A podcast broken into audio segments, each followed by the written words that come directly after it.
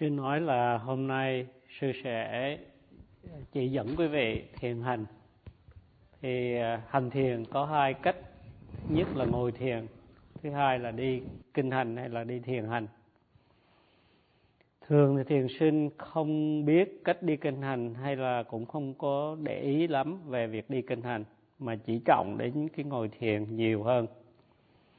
Tuy nhiên trong thiền minh sát niệm xứ thì cái mục đích là ghi nhận tất cả những cái động tác cũng như những cái hoạt động của mình, gồm có ngồi cũng như là đi.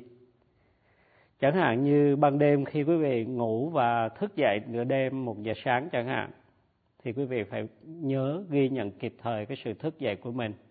Và nếu tâm tư suy nghĩ thì cũng ghi nhận ngay cái sự suy nghĩ đó.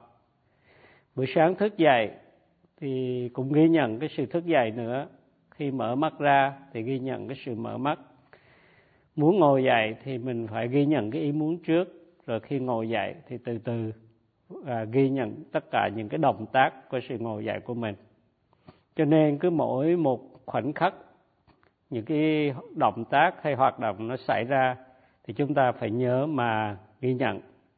Thì tương tự như vậy trong khi đi thiền hành thì mình cũng sẽ ghi nhận nếu mà quý vị ghi nhận những cái động tác à, nó xảy ra cũng như khi ngồi thiền ghi nhận à, khít khao thì khi đi thiền hành thì tâm mình cũng sẽ dễ tập trung trên cái đề mục khi của mình. Khi mình đi kinh hành và ngược lại khi mình đi kinh hành mà mình tập trung trên cái đề mục bước chân của mình thì khi mình ngồi thiền trở lại thì nó sẽ giúp mình định tâm một cách dễ dàng nếu mà quý vị không có liên tục chánh niệm thì khó mà thể tập trung. Chẳng hạn như khi quý vị đi kinh hành mà không có chánh niệm ghi nhận bước chân, thì khi ngồi trở lại khó mà định tâm trong lúc ngồi thiền. Như vậy sự kinh hành và ngồi thiền hỗ tương lẫn nhau. Cái này giúp cái kia. Cho nên mỗi sự ghi nhận, dù là ngồi hay là đi, đều rất là quan trọng, vì chúng sẽ hỗ tương lẫn nhau. Khi quý vị đi thiền hành thì quý vị đi khoảng một giờ nhưng khi quý vị ngồi nhiều khi quý vị ngồi khoảng hai tiếng đồng hồ. Thì như vậy cũng có những cái cách thực tập à, à, thiền hành khác nhau. Chẳng hạn đối với thiền sinh sơ cơ thì cái ghi nhận là ghi nhận trái phải tức là bước chân trái bước chân phải. Hoặc là ghi nhận nếu mình tập lâu hơn, mình có thể ghi nhận dở bước, đạp của từng cái bàn chân. Và lâu hơn nữa thì có thể dở bước, đạp và mình chuyển hay là đụng, vân vân. Thì hôm nay sư sẽ à, dạy chi tiết cho quý vị, cũng như chỉ dẫn quý vị đi thực tập những cái phương cách này.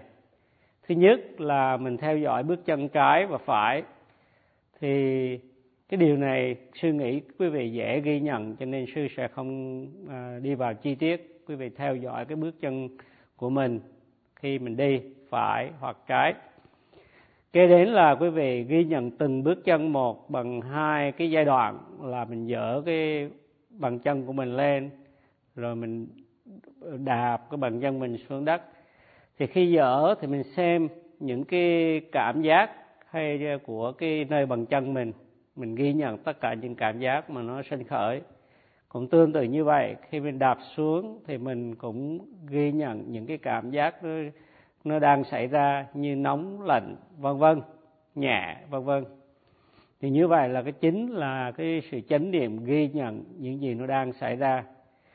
Nếu mà mình không ghi nhận kịp thời những cái động tác trong cái bước đi bởi vì mình bị phóng tâm hay suy nghĩ thì mình hãy nhớ ghi nhận cái sự phóng tâm của mình. Nếu suy nghĩ thì mình nói, mình ghi nhận cái sự suy nghĩ. Và khi quý vị đi hết cái đoạn đường kinh hành, thì quý vị đứng lại, thì quý vị ghi nhận toàn cái thân hình của mình. Thì đó là cái cách mà đi ghi nhận bằng cách dở và đạp của cái bàn chân. Nếu quý vị tiến bộ hơn nữa, có chánh niệm, quý vị ghi nhận ba cái giai đoạn của bước chân là dở lên, đưa tới, tức là bước và đạp xuống là dở bước đạp.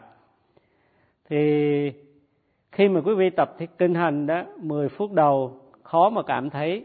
Tuy nhiên nếu mà quý vị cố gắng tập trung thì quý vị lần hồi sẽ thấy là trong khi mình đi kinh hành theo dõi dở bước đạp của bàn chân quý vị sẽ tập trung được một cách uh, tốt đẹp.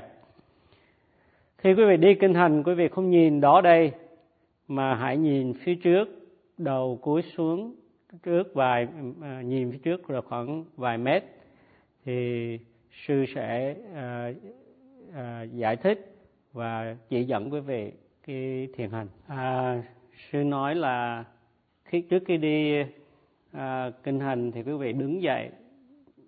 Thì trong khi đứng lên đó quý vị nhớ ghi nhận cái ý muốn đứng dậy rồi ghi nhận cái sự đứng của mình.